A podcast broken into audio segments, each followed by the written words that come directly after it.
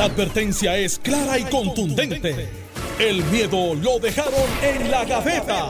Le, estás dando play al podcast de Sin, miedo, de Noti1630. Muy buenos días, son las 9 y 5 de la mañana. Les saluda Iliana Rivera de Liz aquí en el programa Sin Miedo por Noti1630 y también a través de nuestras plataformas de internet, Facebook y notiuno.com. Y en el área de San Juan nos puede sintonizar en la onda FM 94.3. Nos puede escuchar con muy buena eh, calidad. Y ya aquí conmigo en el estudio, el gobernador Alejandro García Padilla. Buenos días. Buenos días, Ileana. Encantado de volver a estar aquí con ustedes. Llevaba unos días con la familia, eh, compartiendo tranquilito y ahora estoy aquí de vuelta. La verdad me hacían falta. Hay varios días. así mismo es. Así mismo aprovechamos ahí los días de fin de año y de principio de año que son más tranquilos y ¿Cómo, ¿Cómo ves el nuevo comienzo? Pues mira, digo, yo creo que hay, cosas extraordinarias pasando.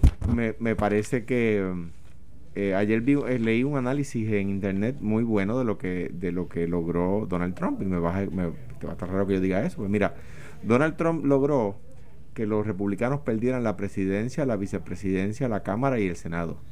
O sea que al fin y al cabo, con los republicanos perdiendo, he make America great again. Al fin y al cabo, ¿viste?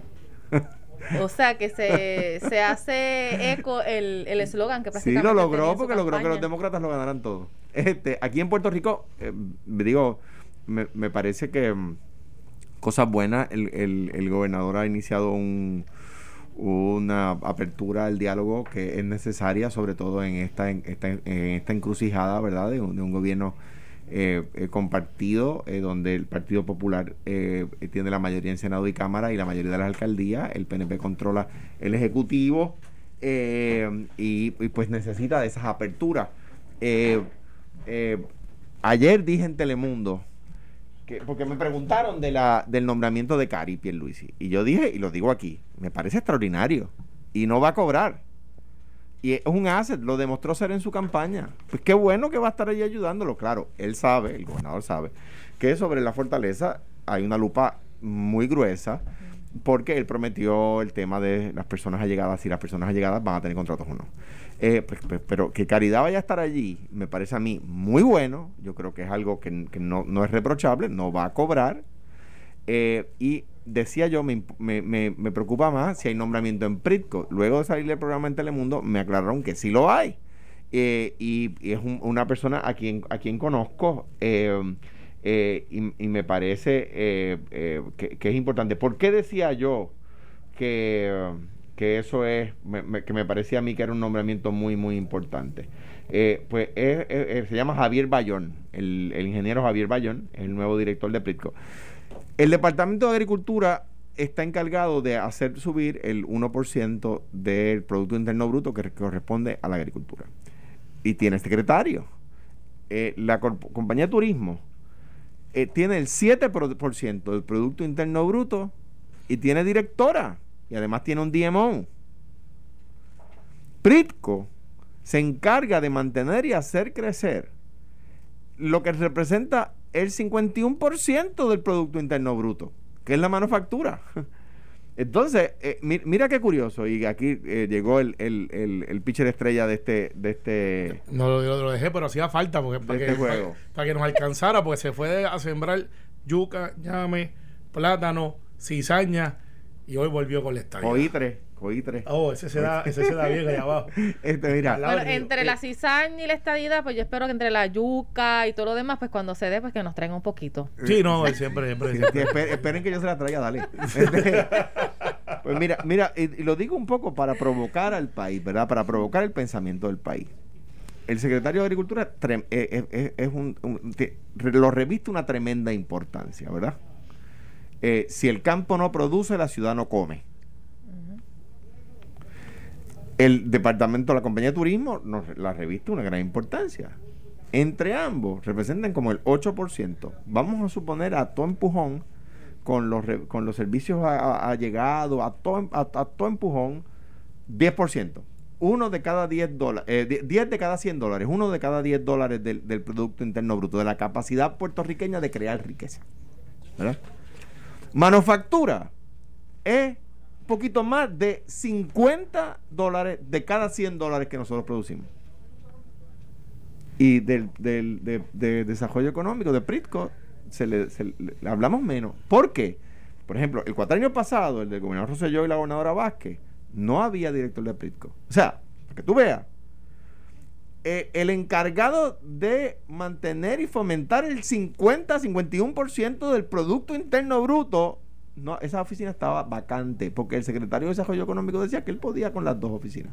Ah, no, pero en agricultura sí tenemos un secretario full time. Y en turismo tenemos un secretario full time. Y en corporación de cine tenemos un director full time. ¿Ves? Que representa como el punto 01 que, hay que fomentarla, ¿verdad? Que hay que hacerla crecer. Para estos sectores, ¿hay fondos o hay algún incentivo? Pritco crea sus propios fondos con la renta de las fábricas, etcétera.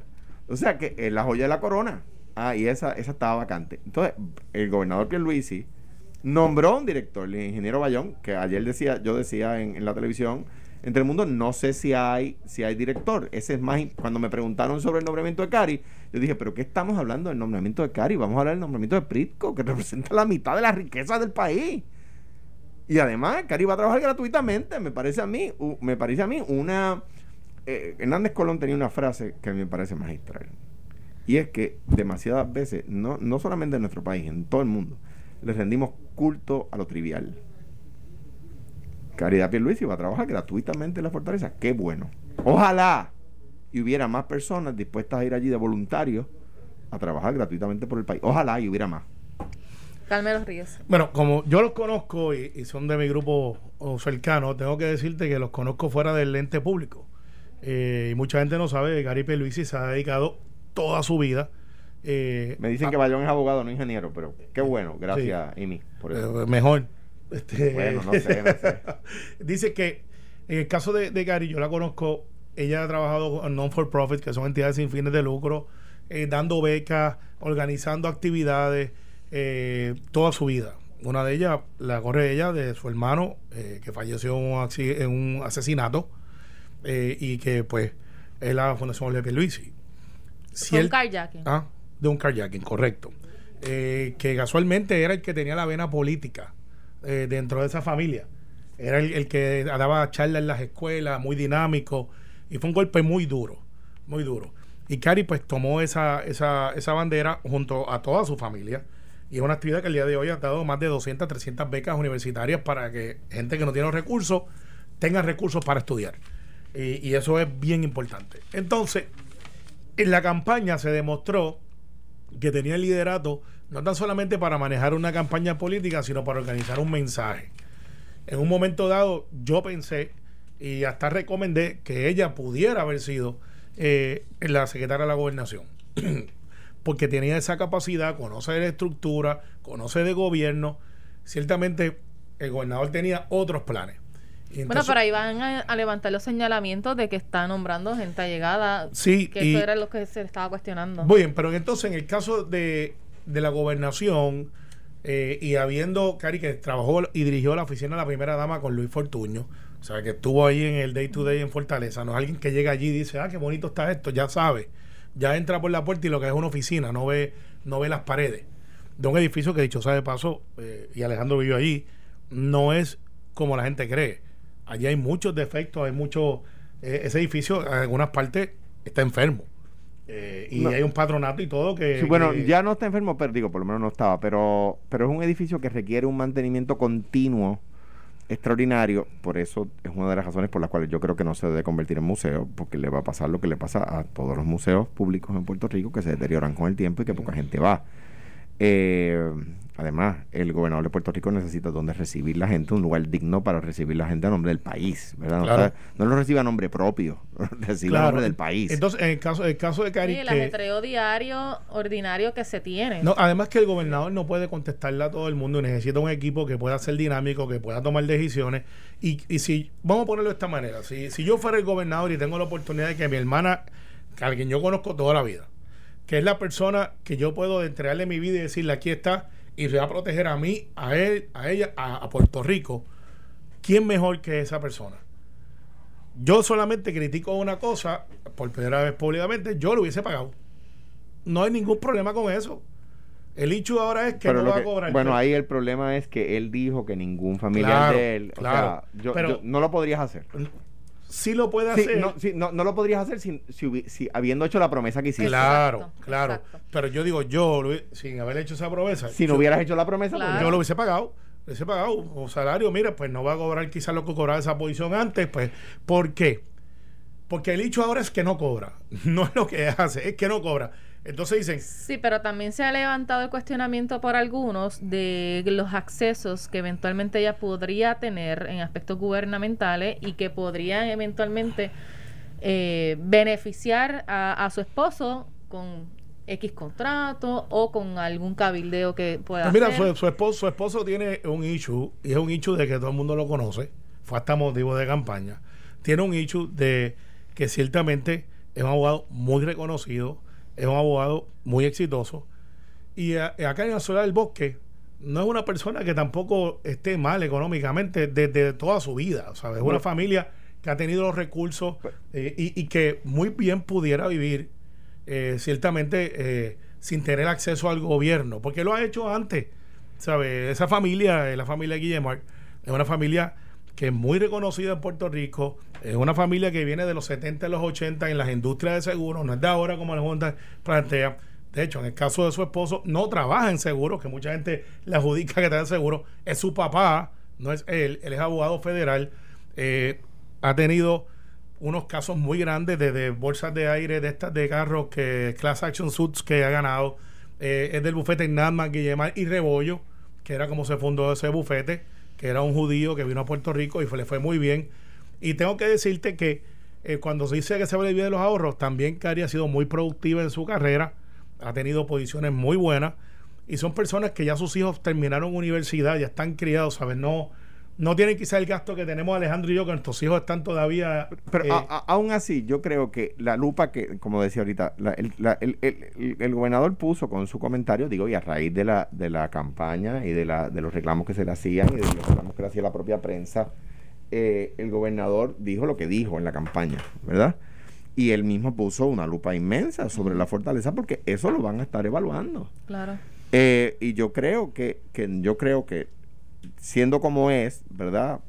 Eh, habiéndolo anunciado como lo anunció, yo creo que es bueno para él porque ella demostró ser efectiva en el manejo de la campaña y en la proyección. Y mira, como tú, hay, hay una teoría de, de estrategia política americana que dice, como llevas la campaña, vas a llevar el gobierno.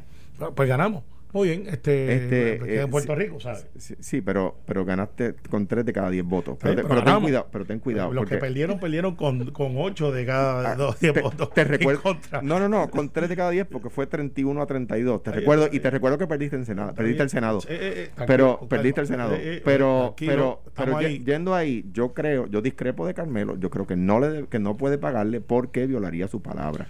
No, yo O sea, digo lo yo- que yo haría. Yo, pues, yo creo que no. Yo creo que, que a mí, eh, si mis hermanos me iban a dar consejo a, la, a Fortaleza, no, era porque son mis hermanos, no porque querían un contrato. Y yo creo que esa lupa está. Es bien gruesa, es un, mag- con- un magnifier inmenso, es, un tele, es casi un microscopio donde lo van a estar evaluando y yo creo que eh, eh, haciéndolo como lo hizo, no solamente es defendible, yo creo que hizo lo correcto. Y en el caso de su esposo. Pero de eh, nuevo, perdóname, sí. bueno, un, un segundo nada más. De nuevo, el país ha mantenido un debate por más tiempo de si una persona que no va a cobrar debe, que, que es una persona efectiva en su trabajo, debe trabajar en la fortaleza o no, gratuitamente, pero, pero aquí el, el tema de desarrollo económico, el tema de agricultura, el tema de, De turismo, educación. el tema de educación. para ahí vamos ahora, para el ahí de- vamos ahora. eso pues como que segundo, como que pues, pues Sí, está bien. Pero para aquellos que están por ahí en las leyendas urbanas, eh, el licenciado Andrés Guillemar o Andy, como le conocen, va a estar enfocado en lo federal y va a reenfocar su práctica, no va a hacer negocios con el gobierno y eso, pues como dice hablando en una lupa, donde quiera que se meta, pues no va a poder hacerlo porque aunque- por las razones que ya te explicamos. Ahora hablando de educación, eh, vamos, vamos al debate. Eh, ¿Abril o no abril? Hoy empiezan las clases. Empiezan las clases Va a virtuales. ser de manera virtual. eh, la Federación de Maestros entiende que los maestros están más preparados, tienen los Sí. equipos eh, para darle la continuidad ¿verdad? a lo que es este año. Sin embargo, está el lado de los padres de educación especial, que esta mañana habló aquí Carmen Warren y explicó pues que le preocupa mucho una, el área suroeste, que llevan prácticamente desde diciembre de 2019 sin coger clases, que obviamente pues les afecta a Eso, estos eso- niños. eso no puede ser. Y la otra parte es que los niños de educación especial eh, no han estado recibiendo sus terapias como corresponden desde el comienzo ¿verdad? De, de la pandemia y que las algunas de las que se estaban dando a través de remedio provisional, pues los terapistas no han cobrado, según ella, por las demoras dentro del departamento los atrasos en la ejecución de las facturas, de, de trabajarlas. Y pues esto obviamente redunda en que pues los niños no, no reciben sus, sus terapias. Pues mira, este, la nueva secretaria sabe de todos esos reclamos porque ella viene del otro lado de la verdad. Pero ¿y cómo lo resuelve? Eh, pues- pues Porque como ya esos sabe- reclamos se lo- conocen desde hace años. No, pero no es, lo, no es lo mismo tú estar reclamando eh, como lo hace Warren muy bien, porque ha sido un advocate este, ciertamente por más de una década o dos décadas sobre esta población, que yo tengo mis reservas sobre educación especial si, si estamos clasificando educación especial como es. Porque cuando tú miras los números de los niños en educación especial, ese número está bien alto Alto, sí. bien alto. Y hay mucha gente que plantea que están, si tienes algún eh, issue, este, pues vamos a mandar la educación especial. Y no necesariamente todos los que están, todos los que son. Eh, y, y eso pues hay que mirarlo. Es más Lo fácil pasa es que a lo criticarlo. mejor hay niños que necesitan que no estén dentro del margen de lo que es educación especial, pero para poder eh, recibir los fondos correspondientes para darle las terapias o los seguimientos para el de su desarrollo, pues a lo mejor los tienen que ubicar dentro de ese sistema para que pues, puedan y, estar. y eso ha sido uno de los planteamientos que no deberían de estar ahí, pero están. Y que lo que deben hacer es otra cosa. Hay unos padres que representan a los niños superdotados que los meten en educación especial y son niños que son superdotados. Eh, pero como el sistema no los reconoce, pues dice, pues estos niños, un niño que una clase en cinco minutos ya está mirando para otro lado y dice, eso yo lo sé. Eso- y esos niños existen, hay muchos, miles en Puerto Rico. Entonces, eh, el, el gran reto de la secretaria, el gran reto de la secretaria, demostrar que pudo hacer la transición de criticar y exigir a corregir. Que ese es el gran reto. Porque pues ya no está en la unión, ya está, ella es la jefa, es la sheriff en el town. Y el Departamento de Educación es un monstruo de 20 mil cabezas. Porque no tan solamente está la educación especial, está de educación física, están los trabajadores sociales, están los de las escuelas. está- tú miras y todo lo que, lo que te puedes imaginar está ahí. O sea, es una gran corporación. Yo creo que es la corporación más grande de Puerto Rico. Para y con el de- presupuesto más grande con el también. presupuesto más grande también, con la responsabilidad más grande. Y véngase el mantenimiento de las escuelas y los dolores de cabeza de una infraestructura que no se le da mantenimiento porque en un momento no había dinero. Ahora hay dinero. Y hay dinero que podemos utilizar. ¿Cómo lo vamos a utilizar? ¿Qué es lo que vamos a hacer? ¿Y cuál es el, el punto final? ¿Dónde vamos a reenfocar? Yo creo que este es el momento idóneo para hacer varias cosas. Reenfocar la educación de nuestros niños para que sea competitiva a nivel mundial, no hacer el ABC que estamos acostumbrados. Ya hay muchos países que están eh, enfocando a lo que necesita el mundo y de ahí viene la figura de STEM, eh, de todas estas cosas que no es lo mismo que antes. Y en adición a eso, tenemos que ser competitivos, tenemos que ser dinámicos, pero para eso tenemos que abrir las escuelas. Bueno, Y ahí lo dejo para empezar el Bueno, debate. con, de abril. tiempo para que en de cuanto a lo que dice, en lo que, a lo que dice eh, eh, Warren, eh, que de nuevo yo me siento muy orgulloso de lo que logramos en mi cuatrenio educación especial, digo por primera vez, por primera no, por única vez en la historia. En cuanto al pleito eh, eh, eh, que se sigue desde, desde la década del 80 Ujú. por educación, eh, eh, educación especial, la única vez que hemos estado en cumplimiento de acuerdo al caso al caso en el tribunal ha sido en, en el momento en que fui gobernador y le, le a Rafael Román y a todo el equipo de educación especial que él tenía eh, su, mi agradecimiento, ¿verdad? La única vez en la historia. Eh, pero eh, con toda razón, Warren en aquel momento y su grupo con toda razón no estaban conformes y querían que se hiciera más porque tienen razón en que hay que hacer más. Que se diga que no se está cobrando, que en todo el año escolar que va, no han cobrado, me parece a mí que no es defendible, ¿verdad? eh, que no es defendible, porque digo, está complicado. Y, y, el, y, el, y son asignaciones federales, ¿verdad? Los chavos están ahí. Eh, o sea, no, no, es, no es de Hacienda. Te, que refi- viene. te refieres a los terapistas. Sí. Exacto. Eh, eh, o sea, no es aceptable. En cuanto a la secretaria de Educación, pues obviamente, como dice Carmelo, eh, tiene un reto, y esos retos son logrables. Cuando yo entrevisto a Vance Thomas, líder independentista, candidato del PIB en San Juan, había sido candidato del PIB en Culebra, nos hizo perder San Juan en el, och- en el 2000. Eh, con, sacó más de 10 mil y pico de votos. ¿Tiene candidato ustedes? Este, Eduardo, Eduardo. perdió por mil votos. Eduardo. Y Van sacó más de 10 mil votos. Por eso es que Eduardo entonces estaba un poquito agitado contigo. No, que va, que va. Ellos tienen muy, muy buena relación. Por- yo sí era contigo. no, muy buena relación. La cosa es que eh, cuando, cuando le digo, a, cuando entrevisto a Vance para ser secretario del trabajo, le digo, las huelgas de las que participabas, ahora vas a tratar de que no sucedan. No, no por nada que no sea que el gobierno cumpla con los trabajadores.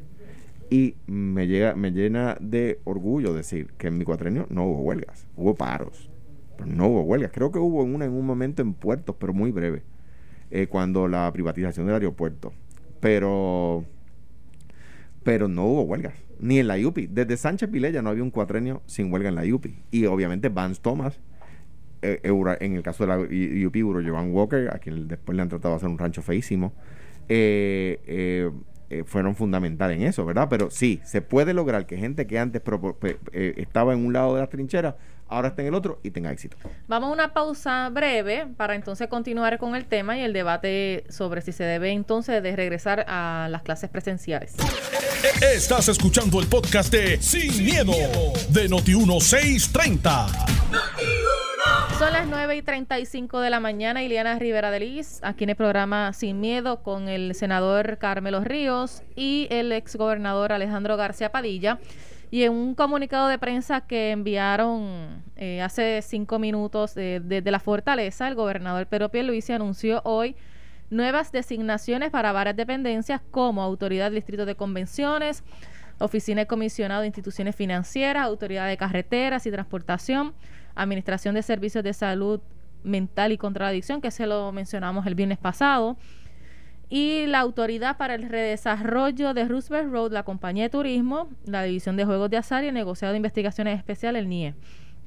Aquí dice que en la autoridad del Distrito de Centro de Convenciones, el gobernador designó a Mariela Vallines Fernández como directora ejecutiva. Eh, comisionada de la Oficina de Asuntos e Instituciones Financieras, a Natalia Sequeira Díaz. La Autoridad de Carreteras y Transportación designó al ingeniero Francisco Rodríguez Dosal como el director ejecutivo. Carlos Rodríguez Mateo, que es el director de la Administración de Servicios de Salud Mental y contra la Adicción. Senador Rodríguez El- Mateo. El senador. Eh, que de él hablamos un ratito fuera del aire, pero yo creo que vale la pena decirlo al aire. Es el senador Rodríguez Mateo. Sí, que a los 12 años entró a la universidad, a los 19 era médico, tiene tres maestrías, no cobra. eh, él tiene Ni- su ni va a cobrar en AMSCA, Ni va a cobrar, sí que yo sepa. Eh, bien joven. Eh, yo no sé por qué no lo usó en su campaña, porque yo le decía a Alejandro que el primer niño genio no fue Balbino. Por la edad entonces era Rodríguez Mateo. Después Alejandro me dijo, no, no, había uno antes. Había dos o tres antes. Dos o tres antes, pero ¿sabes lo que es? A los 19 años ser médico, tener tres maestrías, haber estudiado en Washington. Eh, espectacular, eh, ¿sabes? Brillante. Eso lo pude haber hecho yo, pero no me atreví. Ah, no. pues, la humildad no es una opción cuando seas el mejor, No, además para darle espacio a otro. para darle espacio a Claro. otro. Yo lo sigue. cedí, yo cedí el que- momento. Gracias a Carlos por estar disponible. Anilda Marchán, nominada para directora ejecutiva para la Autoridad para el Redesarrollo de Roosevelt Road. Y por otro lado, nominó a Carlos Mercado Santiago como director de la compañía de turismo. Carlito, muy bien. Eh, me alegra mucho por ese nombramiento, porque ese muchacho, digo Los demás muchacho, no, los demás no te alegran. no, pero este en específico te voy a explicar de todos me alegro. Ve que te extrañaba, te extrañaba. ve, Hay que, hay que estar otra vez en el juego. En el caso de turismo, mira, ese muchacho, digo muchacho con mucho respeto, pues un profesional. Eh, yo lo vi desarrollar, se llegó a la legislatura y, y llegó como ayudante, como llega mucho, como llegó Tais Reyes, que está en OPSEC, que me alegra mucho.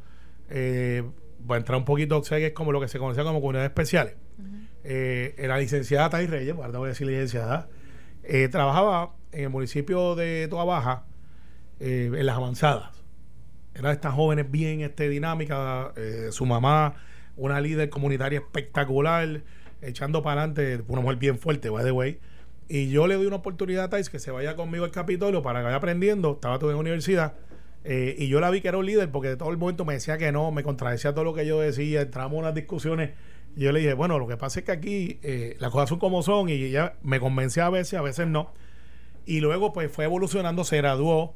Eh, Johnny Méndez me la piratea, esa no se la perdono a Johnny. Se va para la cámara, se hace abogada, se convierte en un, en un portaestandarte en la cámara, a fuerza limpia, trabajando. Viene de una comunidad bien humilde, eh, madre soltera, eh, un espectáculo de historia. Eh, y ahora tiene la oportunidad de poder manejar en las comunidades especiales y devolverle de donde ella viene, de esas comunidades, para poder mejorar calidad de vida. Yo sé que le va a meter todo el empeño del mundo y es extremadamente brillante. Me alegro mucho de eso. eh, y una mujer de raza negra. Eso es importante porque eh, no podemos tener un gabinete que sea diferente a lo que somos los puertorriqueños, que venimos en todos los tamaños, colores, edades y así por el estilo. Y en el caso de Carlos, ves lo mismo. Llegó al Capitolio como ayudante, el adhesivo, bien calladito. Se le dio la oportunidad al Ejecutivo. Primero estuvo en comercio exportación. Se destacó un montón. Va de sub de turismo. Carla, que en mi opinión quiero agradecerle a Carla. Yo creo que fue una gran este, directora ejecutivo de turismo. Hay gente aquí puede pensar diferente. Yo tengo que decir que mi experiencia con ella fue espectacular. Yo creo que ella fue muy buena. Yo creo que lo que, por lo menos de lo que conocemos que hizo ella y de lo que conocemos que hizo el DMO, ella hizo más.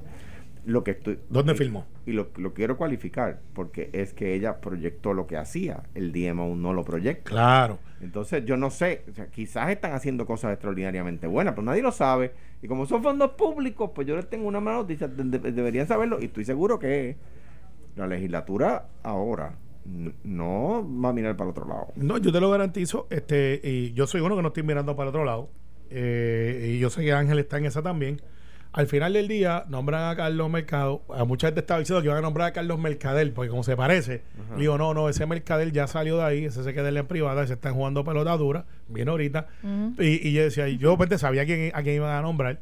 Y en el caso de la licenciada Ballines, que va para el, dire- para el, el área de, eh, de distrito de convenciones, ella es actualmente o hasta hoy era la vicealcaldesa de Guaynabo con Ángel Pérez.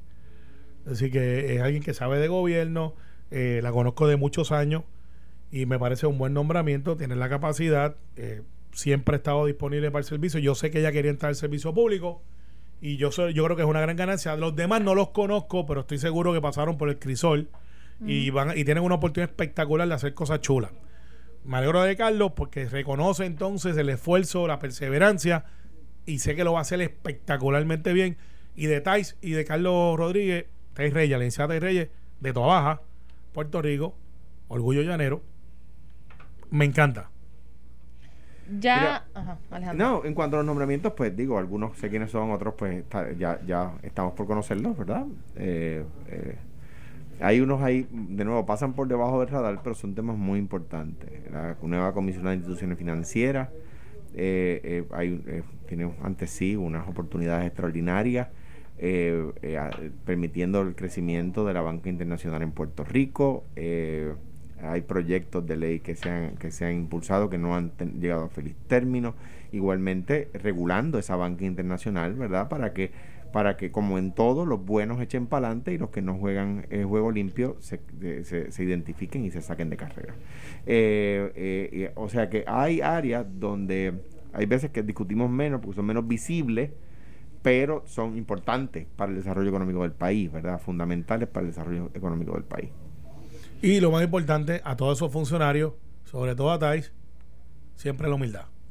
Y, y, y que por favor cumplan, que pasó el cuatrenio pasado, pasó en mi cuatrenio, pasó, pasen todos los cuatrenios, cumplan con los requisitos de los que van a nombramiento, Sí, no, sí. no empiecen con el pie izquierdo. Claro. Sí, pero el, digo que, el que el gobernador los nombre si de los que necesitan confirmación, que no todos ellos necesitan confirmación, de los que necesitan confirmación, este cumplan, el Senado los puede detener. eh, Claro, y el caso de Tais, digo la palabra humildad porque hay gente que ocupa esa posición que se le olvida de dónde vienen y se comportan no humildes y pues no se les renueva el contrato. Hoy It is dan, what it is. dan Such is life. dos comienzos. La legislatura tiene hoy sus sesiones inaugurales en ambos cuerpos y también comienzan las clases. Ustedes estaban planteando ya para marzo con este proceso de vacunación y que ya los maestros pueden ya adquirir la vacuna, están en, ¿verdad? Salud está trabajando sobre eso. ¿Se esperaría que para marzo en realidad puedan los niños regresar al salón de clase o lo dejarían para agosto y que se preparen mejor las escuelas, el condicionamiento, las, Sí, el área sí, sur sí, todavía hay muchas no. áreas que necesitan esas mejoras. Sí, no, si Alejandro estuviera en la gobernación ahora, eh, muy posiblemente estaría recibiendo de ambos lados gente diciéndole, abre, no abre. Yo creo que hay áreas que se van a poder abrir. Hay áreas en el área metropolitana que están listas. El área sur, ciertamente, en muchas áreas no lo está. Hay áreas en la, hay áreas en la montaña que están listas porque son fáciles de manejar, son comunidades mucho más pequeñas y quizás tienen han tenido un buen director regional, unos buenos principales maestros que por lo general son los que se encargan de abrir las escuelas. Esos son, yo lo he visto mucho, a veces no es edificios públicos y no es ni OME, este, es los mismos profesores con los principales en escuelas pequeñas sobre todo, que se dan la tarea de pintar, de pasar el trimmer, de, de tener la escuela ready. Y yo creo que hay algunas que sí. Yo creo que tenemos que empezar y dejar el miedo de, de podernos equivocar. Porque ya es obvio, o sea, Ilia, vamos, y no te voy a poner el spot como un ejemplo, pero tu nene tiene 5 o 6 años. No, no me va a poner en el Sí. spot. No, pero tú trabajas, Rolando trabaja. No te eh, voy a poner en el spot, pero ¿cuántos años tiene tu nene? Vamos, pero, sí, pero o sea, que tú, tú eres una madre que trabaja y tu esposo trabaja, que sirve en el Coast Guard, amigo mío, eh, que hoy voy para la juramentación de la legislatura municipal de Bayamón ahorita, saliendo de aquí. Y, y, y tú te encuentras con la, con la edición todos los días que hago con mi niño. Y como tú, hay cientos y miles de personas. Felinán está tirando una foto desde el pasillo para acá y no sé por qué. Eso quiere decir que algún bolazo vamos a coger. Ah, es que Alejandro estaba perdido, ya lo encontramos. Y lo más seguro va a quitar el letrero que tenía en el billboard que decía se busca Alejandro. Ah, Aquí. ¿viste? Este, No me encontraron, aparecí. apareciste. Entonces, eh, como tú, hay miles y miles y miles o decenas de miles de madres y padres que están diciendo, ¿qué hago con mi niño? Con mi ni-?" Y la escuela no es un cuido, pero ciertamente es una interacción social que hace falta para que la economía empiece a correr y para que podamos tener gente también trabajando presencial que no necesariamente puede estar. Que nos vamos a equivocar, apúntalo. Que vamos a tener este traspiés en el inicio, apúntalo. Que hay que hacerlo, apúntalo también. Mira, Alejandro. es, es un problema complejo. Y los problemas complejos no suelen tener sus soluciones simples. Eh, o sea, me quejo mucho, a veces el país eh, eh, sigue a políticos que proponen soluciones muy simples a problemas muy complejos. ¿verdad? Y no, por lo regular no, no, no se da pie con bola de esa forma. Hablar de la, de la reapertura de las escuelas y no hablar de las órdenes ejecutivas a la misma vez es un error. ¿Por qué? Mira, mira lo, lo- todos celebramos la semana pasada, o creo que fue la semana pasada, cuando el gobernador eh, liberalizó un poco las órdenes ejecutivas de la gobernadora Wanda Vázquez y reabrió las playas. Y, Yo revolú el sábado y el domingo en, en Condado y San Juan. Salió todo la- el mundo la- en manada. eh, eh, había eh, eh, bullicio, cientos, si no miles en algunos casos de personas reunidas en San Juan, en Condado, en las playas, en Luis Lloren Torres, en La Perla, en un montón de sitios, ¿verdad? Bien. Estamos a mediados de enero, ¿verdad? Hoy es día 11 de enero. Si de aquí a mediados de febrero los números de COVID se han trepado nuevamente, que estaban reduciéndose, estaban bajando, aún con las fiestas navideñas. No nos gustaba la orden de la gobernadora, pero estaban bajando. Empiezan a treparse a mitad de febrero. Se me olvidó. eh, no vamos a poder abrir las escuelas a mitad de marzo porque vamos a tener los números trepados. Pues Entonces, yo, yo creo que tiene mucho con la vacunación. yo, yo estoy, eh, tiene que, sí, claro, por supuesto. Yo estoy de acuerdo con Carmelo. O sea, hay padres. Ayer yo estaba con, con un grupo de padres, ¿verdad? Que estábamos hablando precisamente de eso, de, eh, de que la gente ha perdido el cuidado, de que la gente ya no está usando mascarilla, de que la gente se está con- eh, congregando y pa- padres que trabajan y que tienen hijos en edad escolar en edades difíciles. ¿Se estarán confiando por la llegada de la vacuna? Puede ser. Yo- hay algo de eso, pero lo que quiero decir es, si los números siguen subiendo, no vamos a poder enviar a los niños a la escuela. Ah, ah, el gobernador dijo algo muy importante, que me, y me parece a mí correcto. que es, va a ser discrecional al principio. Claro, tiene que ser así. Porque yo, por ejemplo, en mi caso, si la escuela establece, la escuela donde están mis hijos habían establecido un, un sistema mixto. Nunca va, va a haber más de 15 niños por salón porque de cada salón va a haber niños presenciales y niños eh, remotos. ¿Qué tú hubiese hecho, Alejandro? Unos días, me parece a mí que eso de sistema mixto es importante. Todas las semanas, todos los niños van pero no van los mismos días. Los días que no van están remotos, los días que van están presencial, por supuesto, ¿verdad? Valga, decirlo. No vaya a ser que te acusen como que el agua pesa más. Exacto, valga decirlo. es que ahí me reafirmo en eso que dije. Sí, que, el eh, carro, que, ¿cómo es que el agua? El agua, un carro flota en el agua, o sea, con la corriente del agua, un sólido sumergido en un líquido recibe una fuerza de abajo hacia arriba igual al peso del volumen de líquido que desplaza. Se llama principio de flotación, aunque la gente, aunque haya quien no lo quiera entender. Eh, se lo inventó Arquímedes hace 2500 Eso fue un proceso. No se lo inventó, lo eso fue, recuerda que eso fue una conferencia de prensa en aquel asunto de Yo le estoy tratando de explicar a la gente que no crucen eh, el río y algunas personas que no son muy inteligentes, porque obviamente no son personas que no son muy inteligentes, criticaron en redes que yo expliqué que una corriente de agua, por pesado que sea su carro, se puede llevar el carro. Eh, pero gente que no es muy inteligente no entendió. Pero es que tú lo dijiste de una manera más folclórica. Decía, el carro pesa menos que el agua. Es así. yo lo sé, pero de aquella, Porque el peso es un tema de volumen, eh, de masa y volumen, no, no, no, no simplemente por unidad, ¿verdad? Pero anyway, esos son otros 20 pesos. Ok. El tema es, si los niños, eh, si es un sistema híbrido y que el gobernador dijo que iba a ser opcional, ¿verdad? Me parece a mí que puede ir funcionando poco a poco si los maestros están vacunados, etcétera. Un tema muy importante, los restaurantes, y esto es, los restaurantes deberían estar ya en la próxima fase, el personal del restaurante, de gente que se vacuna. ¿Por qué? Sí, de acuerdo. Porque los restaurantes atienden público teniendo, el restaurante, el personal del restaurante tiene mascarilla, pero el público no. y, un, y, un, y, un, y un mesero de restaurante puede infectar 10 mesas. Pues exacto. Entonces, ¿qué pasa? O, Buen punto. Entonces, ¿qué pasa? El, los demás, todos los demás que están en, el orden prioritario, eh, eh, atienden personas con mascarilla. Los, los, los, los, el personal del restaurante atiende personas sin mascarilla. Por lo tanto, si liberalizamos los restaurantes, que yo creo que está bien hecho para mover la economía, sí.